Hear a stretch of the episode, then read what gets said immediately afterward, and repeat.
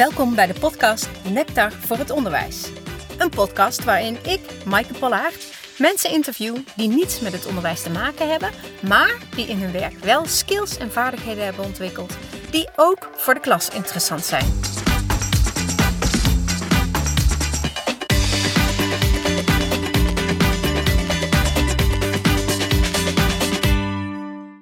Vandaag ga je luisteren naar een gesprek tussen mij en Cecile Koekoek. En Cecile is uh, redacteur en hoofdredacteur geweest van de VARA-gids, BNN-VARA. Uh, en ze heeft gewerkt bij De Wereld Draait Door in de redactie. En daar ga ik met haar over praten. Want De Wereld Draait Door natuurlijk een super populair programma. Uh, hoe maken ze dat en hoe zorgen ze ervoor dat mensen blijven kijken? Dus daar gaan we dan. Cecile, jij hebt gewerkt voor De Wereld Draait Door. Je was een van de makers. Nou, die kent iedereen nog wel, ja. denk ik. Dus uh, superleuk dat je dit gesprek met mij wil voeren. Ik ben wel benieuwd wat, je, wat jullie daar deden de hele dag. Kun je daar wat over vertellen? Ja, uh, bij De Wereld Draait Door en bij elke dagelijkse talkshow uh, begin je met een redactievergadering. Uh, dus je komt bij elkaar. er zitten veel mensen aan een tafel. Bij De Wereld Draait Door was het toch wel vaak 20 tot 30 man, denk ik. Ja, en die hadden allemaal die vergadering uh, voorbereid. Uh, aan de hand van de actualiteit of aan de hand van uh, agenda, jubilea bijvoorbeeld. Oh, of ja. iemand die jarig is of iemand die zoveel jaar overleden was. Nou, dat kan allemaal. Of een hit die 30 jaar geleden precies op die dag uh, nummer 1 stond. Noem maar wat. Hè? Kan van alles zijn. Nou, die ideeën worden besproken. Zo'n redactievergadering duurt ongeveer een uur. En bij een talkshow uh, is het zo dat een samensteller de leiding heeft over die dag. Dus er zijn verschillende samenstellers en een eindredacteur staat daar dan eigenlijk weer boven. Maar de samenstellers hadden echt wel een flinke, hè, die hadden echt wel veel te zeggen, eigenlijk alles te zeggen over die dag. En die zorgen ervoor dat de uitzending uh, zo aantrekkelijk mogelijk wordt en zo gevarieerd mogelijk is. Dus als je begint met de actualiteit, dan deden we op het tweede gesprek vaak een uh, meer human interest-achtig onderwerp. En dan eindigden we met de typische DWDD-uitsmijter, wat vaak een, uh, een muzikale uitsmijter was. Of een, een hele beroemde gast die aanschoof.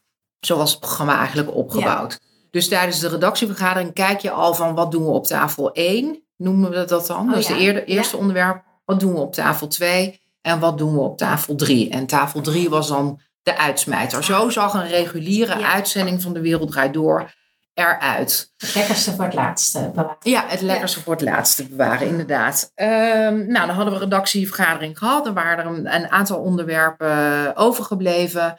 En um, tussen 10 en 12 werden die verder uitgewerkt. Hè? Wie zou er over een bepaald onderwerp aan tafel kunnen komen? Uh, want dat is natuurlijk ook altijd nog maar een zoektocht. Wie kan, en zeker voor het eerste onderwerp, wat altijd een actueel onderwerp was, dat moest echt die dag geproduceerd oh, ja. worden. Dus het team actueel, we hadden eigenlijk altijd de onderwerp waar de meeste druk op stond. Want dat moest altijd aanhaken op de, op de ja. actualiteit. Dan uh, was er uh, na de lunch vaak een, een bespreking met Matthijs. Van dit zijn de mogelijke onderwerpen, waar zullen we mee verder gaan? Nou, en dan werd de uitzending al een beetje uitgekristalliseerd en hadden we meestal wel de vaste lijn van de uitzending al staan. Om vier uur uh, ging Matthijs dan meestal naar zijn uh, kleedkamer ter voorbereiding en om vijf uur hadden we repetitie.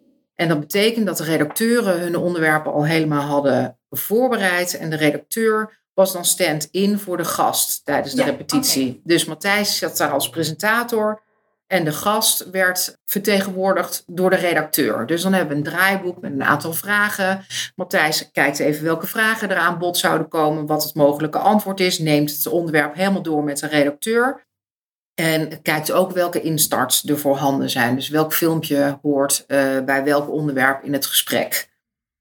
Ja, en zo behandelden we dan tafel 1, tafel 2 en tafel 3. En dat was de repetitie. En soms was die al na 20 minuten klaar. En soms waren we nog uh, echt tot 6 uur bezig. Maar dan stond de uitzending. Ja. Oh, zo very last minute. Uh, ja, ja, ja, ja, vooral het eerste onderwerp was bijna altijd heel erg last minute. Ja, oh, ja. ja. Oh, ja, dat is echt heel spannend. Heel, ja. Enorm veel druk op. Ja. En dat elke dag, vijf dagen in de week. Ja. Wauw. Ja. Oké. Eh, en dat, eh, de- nou, al die programma's hebben een heel vast format. Mhm. Dus je krijgt inderdaad eh, eerst dat gesprekje aan op de kruk. En dan gaan ze aan tafel zitten en dan komt er een muziekje. En dan Steeds is het eigenlijk hetzelfde. Hè? ja. Hoe hou je dat nou leuk? Door zo origineel mogelijk de onderwerpen te benaderen. Ja. Dat is eigenlijk de truc. En dat is ook wel echt altijd de kracht van de wereld eruit door geweest. Origineel dingen benaderen. Onderwerpen op, net op een andere manier eh, brengen dan alleen maar eh, praatje, plaatje. Want Ja. dat is wat vaak eh, gebeurt. En hoe doe je dat origineel? Ligt dat aan de gast? Of, Ja, het ligt vaak aan de gast. Of aan, het, aan de manier van aanvliegen van een onderwerp. Of in het onderwerp zelf. Hè, dat we echt probeerden om echt iets origineels te bedenken. Wat een beetje afweek van het nieuws van de dag bijvoorbeeld. Even los van de actualiteit, wat we vaak wel deden. Maar eh, eh, ja, muzikanten eh, grote hits laten vertolken bijvoorbeeld. Oh ja. Of ja, ja. Eh, Of, nou ja, wat een heel goed voorbeeld is, die uitzending met Selma van der Perre, die het boek had geschreven, Mijn naam is Selma. Een vrouw die de oorlog heeft overleefd en ehm, daar een boek over heeft geschreven, waar we dan een hele uitzending voor vrijmaken. Gewoon echt een één op één gesprek eh, van Matthijs met een onbekende vrouw die wel een fantastisch verhaal had te vertellen. Dat moet je durven. Maar dat was uiteindelijk echt een groot succes. En wat Matthijs dan bijvoorbeeld toevoegt, is eh, eh, aan Selma vragen, dan natuurlijk al eh, op de dag zelf van tevoren, welke muziek heeft jou altijd Oh, geïnspireerd? Dus Selma van de Perre zei dat ze Edelweiss heel mooi vond. En toen hebben we Loes Havenkort bereid gevonden om dat die avond te komen zingen. Wat natuurlijk van, ook van Loes Havenkort een enorm dapper besluit is. Want heeft op de dag zelf dat nog moeten repeteren. En, eh, ja, en als je dan weet dat er, nou ja, eh, hoeveel 1,3 miljoen mensen naar zo'n uitzending kijken. ja. Maar dat was echt zo'n mooie uitzending. Daar ben ik ook echt heel erg trots op. Maar dat is een manier om origineel te zijn. ja. En elke aflevering heeft dus van die, die tafels, zoals je Mhm, Zit er een bepaalde maximale lengte aan één tafel? Nou, in de jaren dat ik nog geen eh, hoofdredacteur was, is, een, is, is de Wereld Draait Door een tijdje heel strak geforma- geformateerd geweest. Dat was ook echt de kracht van het programma. Maar het programma werd zo'n groot succes dat Matthijs zich uiteindelijk heeft gepermitteerd om eh, af te wijken van dat Ah. format. Ja. Dus de kijker heeft altijd het gevoel gehad, elke dag hetzelfde. Maar dat is de afgelopen Oh. seizoen eigenlijk, en de seizoenen daarvoor ook al, wer- werd er ook wel eens van afgeweken. Door bijvoorbeeld een special te maken, Ja. een uitzending lang. Eh, zo hadden we bijvoorbeeld ook een Suriname special voorbereid. Ook fantastisch. Maar toen kwamen de boeren in opstand en toen moesten we onze hele special omgooien. Omdat we echt niet onder actualiteiten. Ja, dat zijn wel echt momenten hoor. Dus er werd wel van afgeweken. Of als we een heel mooi onderwerp hadden, eh, deden we dat bijvoorbeeld eh, als tafel 2 en 3 noemden we dat dan. Dan pakten we dat samen. Dus je moet ook durven om, om het format soms los te laten. Maar doordat het zo strak stond al die jaren, kan je je dat gewoon permitteren. En hoe, zijn, hoe die lengtes, weet je dat? Hoe die zijn bepaald? Haken mensen af na vijf minuten of eh verslapte aandacht? Mm, nee, het is toch meestal 10 minuten. En het is aan de presentator om het, eh, om het spannend Ja. te houden. Ja, en daar eh, komt de keuze voor de gast natuurlijk ook om de hoek kijken. Er wordt vaak gezegd, er zitten altijd dezelfde mensen aan tafel. En ik word er zo moe van, weer datzelfde gezicht. Maar er zijn niet zo heel veel mensen die goed kunnen praten aan een talkshowtafel. Dat wordt echt onderschat. Want je zit in een studio, er is publiek, er zijn verschillende camera's, de druk is groot. Eh, zie dan maar eens in 10 minuten een heel goed verhaal te vertellen. Dat is echt niet vele gegeven. Nee, nee, nee. Dus je kan wel zeggen van hè, op verjaardagen is dat, is dat natuurlijk altijd. Ja, en ik wil ook wel een keer eh, hè, van die ooms en tantes die Ja. dan zeggen. Ik wil ook wel een keer komen praten over dit of dat. Zijn altijd dezelfde mensen. Dan denk ik echt, wat Nee. denk je nou? Ja, ja dus Ja. dat vind ik soms wel lastig. Al die kritiek altijd. Van het zijn altijd dezelfde mensen. Er zijn, en ik snap het voor een deel ook wel. Maar het is echt heel moeilijk om goed een verhaal te kunnen vertellen in 10 minuten aan een talkshowtafel. Ja. Ja. Dus daar vindt natuurlijk ook een selectie plaats. En dat doen redacteuren voor een groot deel. En die bellen dan al met een gast. En die voelen dan van, is Oh, het ja. een goed verhaal? Kan diegene het goed vertellen? Wat heeft diegene toe te voegen? Of de verschillende gasten aan tafel. Want bij de Wereld Draait Door zaten nooit alle gasten aan tafel, hè, een uur lang. Nee, dat wisselt. Dat wisselt. Ja. Eh, en dat is heel anders dan bij, eh, bij Pauw bijvoorbeeld, of bij Jinek of bij Nu op 1. Eh, bij De Wereld Draait Door gingen de gasten van tafel en kwamen er weer nieuwe gasten aan tafel. En soms was dat één gast, maar soms waren dat ook drie gasten. Dus je moet als redacteur en als samensteller en als eindredacteur ook goed in kunnen schatten. Hoe verhouden die drie gasten zich tot elkaar over dat bepaalde onderwerp? Het zijn allemaal dingen die spelen. Die Oh, spelen een heel belangrijke rol bij een talkshow. En als het een beetje mee zat, dan eh, stonden tafel 2 en tafel 3 al vast. En soms viel het ook wel eens weer uit hoor, op een dag. Maar die kon je beter voorbereiden. Maar met name de eerste tafel moest altijd in een, binnen een dag besloten worden. Wie komt er praten? Hoe verhouden ze zich tot elkaar? Eh, wat is hun boodschap? Kom- kunnen ze het goed overbrengen? Maar je hebt dus ook wel eens gehad dat je bijvoorbeeld voor tafel 3, dat je dan een goed idee had, maar dat, zullen we dat dan volgende week doen, want dan kunnen we het goed voorbereiden of zoiets. Ja, dat kan ook. Ja, ja. En tafel 2 was vaak bijvoorbeeld een, eh, een boek dat verschijnt en waar de auteur over komt praten. Of, dat, dat kun je allemaal eh, langer van tevoren voorbereiden. Ja. Waar baseer je keuzes op? Weet je goed wie je, wie je publiek is? Ja, in het geval van de Wereld Draait Door dachten we dat wel eh, te weten. Maar je mag ook best wel eens iets kiezen wat spannend is, of wat nieuw is, of wat anders is, om, omdat je ook je kijkers wil verrassen. Het is niet zo dat je elke avond denkt, de kijkers willen dit, dus doen we dat. Het is juist natuurlijk het mooiste als je een keer iets, eh, iets gewaagds eh, doet. Dat vond ik ook het mooie daaraan, dat hij daar wel mee of binnen durfde te experimenteren. Ja, want dat is altijd wel waar hij naar op zoek is. Blijven verrassen. Waar ik nog, ehm, nog wat meer over zou willen weten, zeg maar, is die, dat, dat format of die structuur van zo'n aflevering, eh, eh, uitzending. Ik vertel docenten namelijk altijd, je moet maximaal vijf, zes minuten één scène hebben en dan moet er iets anders komen. Ja. Anders is de concentratieboog afgelopen en dan moet je hem weer ophalen, zeg maar. Werken jullie ook op zo'n manier? Ja, zeker. Zeker, ja. Ja, daarom is die structuur er ook van zo'n eh, programma. En nogmaals, je Ja. kan daar af en toe van, eh, van afwijken. Eh, maar alleen als je weet dat je iets origineels te bieden hebt of iets, iets speciaals te bieden hebt, dan kun je ervan van van afwijken. Maar mensen houden gewoon heel erg van de regelmaat van zo'n programma. Als dit onderwerp me dan niet zo aanspreekt, ik hoef maar een paar minuten te wachten en dan komt er weer een leuk muziekje of een leuke... Ja, dat is zo. Maar het verschil is dat je als je thuis zit, eh, dan kan je even een kopje koffie gaan halen. Ja, Als eh, het onderwerp je niet aanspreekt. Maar dat kan je in de klas niet. nee. Dus in die zin, in die zin is, de, is, de, is de uitdaging voor een docent misschien wel groter dan eh, voor een televisieuitzending. Snap je wat ik bedoel? Ja, je, je, Ja. je moet daar natuurlijk de aandacht 50 minuten eh, vasthouden. En leerlingen zouden wel even naar buiten willen om een kopje koffie te halen, maar zo werkt het niet. Nee, nee, nee, dat kunnen ze echt niet Nee, maken. nee. Maar jullie, kun je eens vertellen, eerst kwam er tafel 1 met de actualiteit. Mhm. Wat kwam daarna?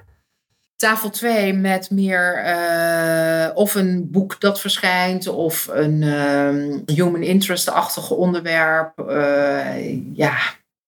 Altijd erachteraan of komt er tussendoor een muziekje? Of... ja, dan hadden we bijvoorbeeld een DWDD Young.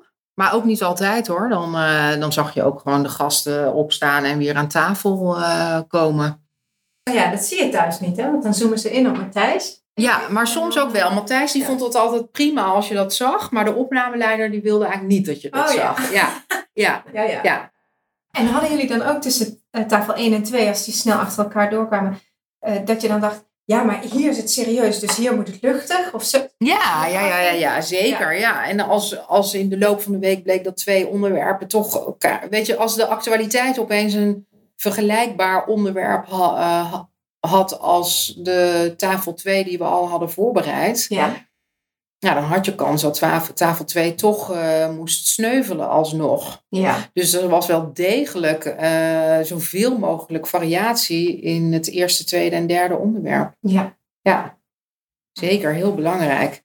En zo'n tv draait door is natuurlijk een ideale break. Ja. Om even de zinnen te verzetten. Want het kwam natuurlijk best wel eens voor dat we over een heel zwaar onderwerp hadden uh, gesproken. En dan was de overgang naar de tv draait door natuurlijk soms best wel ingewikkeld. Maar doordat we die overgang hadden, konden we wel uh, door met tafel 3, wat vaak een heel luchtig onderwerp was. Ja, ik zit nou te denken, het zou eigenlijk wel leuk zijn als je tussen, tussen twee werkvormen in een klas de aardrijkskunde draait door of Engels draait door. Of Ja. Dat is een geintje. De, wat, wat heel goed zou werken in een klas, maar ik besef ook dat dat gigantisch veel werk is. Maar is steeds een break met een, een- in de tv-wereld noemen we dat een instart, met een filmpje. Een, een, in dit geval een educatief filmpje. Ja. En ja, alles staat online. Dus als je bijvoorbeeld de actualiteit van de dag wil bespreken, kijk even naar op één en haal daar een eh, samenvatting uit van die dag. Dat kan je zo in de klas laten zien. Hè, dus middels een filmpje of een instart kan je de klas ook informeren. En vaak zijn dat hele snelle, goed gemonteerde filmpjes, waar de leerlingen misschien weer even wakker door worden geschud. Misschien is het zelfs leuk huiswerk. Want als een leerling een goed, Ja, goede Ja. kan kiezen, Ja. dan snapt hij waar Ja. het over gaat. ja, Of eh, een, een break of zoiets. ja, Gerelateerd aan het vak. ja. Oh.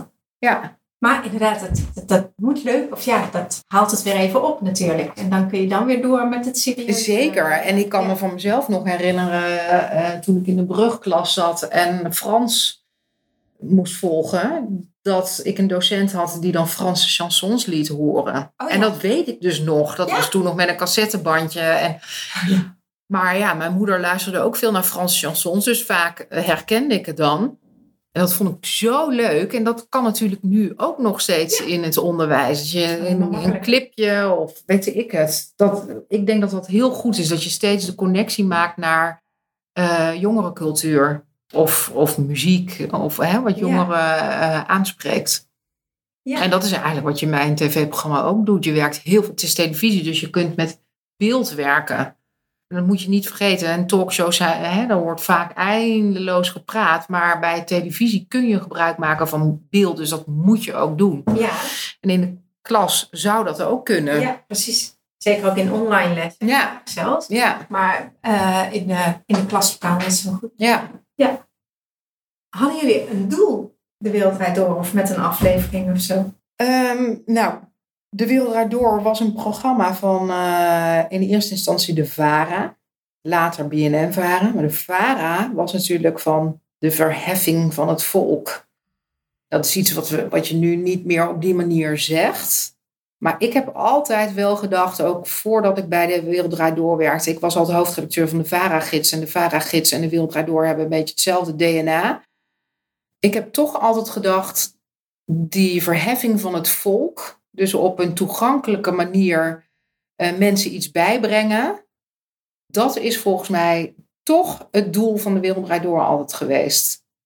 Dus het heel toegankelijk maken van onderwerpen waar mensen in eerste instantie misschien helemaal niet mee in, eh, in aanraking zouden komen. En Matthijs deed dat natuurlijk met, hè, met opera bijvoorbeeld. Oh ja. Of, ja.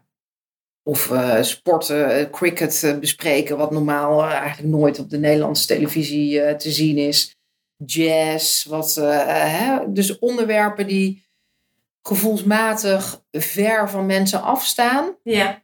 bespreken en op een toegankelijke en vrolijke, enthousiasmerende manier bespreken om zo de mensen iets bij te brengen. En, En dus- zonder arrogant of elitair te zijn. Ja, dat, is, dat is de truc. ja. En des te belangrijker dus die goede spreker aan tafel. Zeker, ja. Om het over te kunnen Ja, om brengen. over te Ja. kunnen brengen, ja. En natuurlijk een goede presentator. Die Ja. een goede vragen stelt. Maar dat was, denk ik, het geheim achter de wereld door. En literatuur bijvoorbeeld. Hè? Literatuur, oh, ingewikkeld, ingewikkeld. Maar door die boekclub van de wereld door. Waarin boekhandelaren eh, Oh ja. de mooiste boeken bespraken. Ja. Is, dat is ook een, eh, een heel toegankelijke manier om literatuur dichter bij de mensen te brengen. Ja, ja, ja. Ze op het idee brengen om Ja, het ook eens... ja, eh, ja. ja. Oh ja. Dus dat, dat, is, dat was jullie eh, doel of missie. Ja, toch wel, ja. Ja. Ja. En de mooie dingen van het leven vieren. Hè, de cultuur, hè, dingen die het leven aangenaam maken. Dat is natuurlijk waar eh, Matthijs ook heel erg bedreven. Die geniet zelf zo van wat er in de studio eh, te horen is aan muziek. Ja. Hè, dat plezier, dat is ook eh, een heel belangrijk onderdeel. ja. Ah, maar daar zie ik ook wel een hele mooie parallel met onderwijs. Ja, Docenten zijn natuurlijk ook echt... zijn dol op hun eigen vak. En dat proberen ze natuurlijk ook Ja, te dragen. ja, ja. ja en daarom zeg Ja. ik ook met muziek bijvoorbeeld. Als je Frans geeft en je houdt van Frans, laat Franse muziek horen. Of vier de Franse cultuur. Ja, dus dat, dat hele, het, het vieren van je vak en het vieren van de liefde voor je vak. Dat is volgens mij wat je je leerlingen, over, hè, leerlingen bij moet brengen. Ja, ja, ja. En dat kan natuurlijk alleen als je het zelf ook voelt en Ja. ervaart. Ja, Ja, dus en daarom is het ook zo belangrijk dat er mensen aan tafel zitten die die, die power in het verhaal kunnen hebben. ja, Want je kan nog wel heel erg van Franse chansons houden, maar nou, als je dat op zo'n manier vertelt, precies. krijg je het niet over de bühne. Nee, Dus dat is, dat is wat je te doen hebt als je mensen wil inspireren. ja, ja. Je enthousiasme overbrengen. Ja, En goed kunnen overbrengen waarom je iets goed vindt. Hè? Want je kan wel zeggen, ik vind dit heel mooi. Maar vertel ja, ook waarom? waarom je het mooi vindt. ja. En dat is heel moeilijk. Vaak heel moeilijk om, Ja. te, om te, goed te kunnen onderbouwen waarom je iets mooi vindt. Maar als je dat kunt, dan kan je het pas overbrengen, denk ik. ja. Maar ja, inderdaad. Nou ja, dat is natuurlijk ook echt het vak van een docent. En, en dus ook jullie vak. Ja. Ja. Ja. Kijk, want docenten die... ehm, je hebt denk ik docenten die docent zijn en die docent spelen. Ja. En als je het speelt, dan is het hè, zo van ik ben de docent, dus jij moet doen Oh, wat ik zeg. Mhm. Dat voelen leerlingen, Ja. denk ik. En dat is hetzelfde met leiding geven. Je moet een soort nou, natuurlijke autoriteit hebben om intuïtief leiding te kunnen geven. Als jij denkt, ik ben de baas, dus jij moet doen wat ik zeg, dan kom je er niet. Nee. En dan kom je er misschien op, op korte termijn wel. En dat is volgens mij wat er vaak fout gaat. Ik, heb, ik bepaal dat, dus we doen het even zo. Terwijl je volgens mij het gesprek aan moet gaan met degene eh, aan wie je leiding geeft. En dat je goed moet luisteren. Luisteren is ook eh, heel erg belangrijk. En vertrouwen geven. Dus mensen moeten zich vertrouwd voelen om bij jou te komen met vragen. Ze moeten zich veilig voelen. En in een klas moet je je ook veilig voelen. Veilig bij, eh, binnen de klas, maar ook veilig bij een docent. Ja. En volgens mij bereikt een docent dat door leerlingen het gevoel te geven dat ze er voor je zijn. Of dat je er voor hen bent. Nou, dat vind ik wel leuk om die parallel. Want inderdaad, als je als docent of als mens eh, je, je macht hè, of je positie Mhm. oplegt en Ja. zo iets afdwingt. Ik ben ervan overtuigd dat dat een compensatie van je eigen onzekerheid is. Dus je, Dat denk ik ook, zeker. Ja, dan bij jezelf. ja, ja, En op het moment dat je je daar niet druk over maakt, kun je de aandacht bij de ander leggen. Ja. Bij de leerling of Ja. degene aan wie je leiding geeft. En dan kun je dus zien wat die ander nodig Ja. heeft. ja, ja. Je eigen ego aan de kant zetten. En dat is wat vaak eh, misgaat, want mensen zijn vaak bezig met hun eigen status, met hun eigen macht. En vergeten daardoor wat er voor de ander belangrijk is. Dus er is er een groot gebrek aan empathie, denk ik, over het algemeen. En ik denk dat veel mensen het gevoel hebben dat ze eerder geblokkeerd worden door hun leidinggevende, omdat leidinggevenden vaak bezig zijn met hun eigen status, dan dat ze gemotiveerd worden door een leidinggevende. Tegengehouden dat ze vooral niet beter Ja. worden dan de Ja. leidinggevende. Ja, ja. En ik denk dat het vaak zo is dat leidinggevenden misschien wel onzeker zijn op een aantal punten en daardoor denken: ik duw mensen naar beneden in plaats van dat ik ze laat groeien. Al die systemen zitten zo vastgeroest. Het gaat al jaren op die manier. Dus om dingen te veranderen is super moeilijk. En eh, het is ook moeilijk omdat het niet wordt toegelaten. Of hè, mensen zijn er bang voor, vinden het eng. Dat wordt vaak afgestoten. Ja. Terwijl het juist zo'n enorme kans is om op een andere manier eh, leiding te geven aan de organisaties. Nou, het zou toch heerlijk zijn als je kan toegeven dat je ergens niet goed in bent en dat je hulp krijgt in plaats van dat je bang bent Ja, afgeschoten te ja, worden. ja, ja. Dus daar ga jij... eh Daar ga ik me op toeleggen. nou, leuk te Ja? En ik, eh, ik ga je volgen, want eh, ik ben benieuwd wat, wat je voor de samenleving voor elkaar Nou ja, ik, ho- ik misschien hele kleine stapjes, maar wie weet. Ik hoop dat ik een bijdrage kan leveren. En jij ook, dankjewel Ja, voor de interesse. Ja, heel graag gedaan en bedankt voor je, voor je verhaal. Ja, en dan zijn we alweer aan het eind van deze aflevering gekomen. Wat een inspirerende vrouw was dat. Echt een leuk gesprek. Dankjewel voor het luisteren. Als je deze podcast nou leuk vindt, laat dan een review achter. En zo help je je collega's met het vinden van deze podcast. Zodat ook zij al die nuttige tips en invalshoeken ook weer te horen krijgen. En zo verrijken we het onderwijs weer met z'n allen nog weer meer. Tot de volgende keer.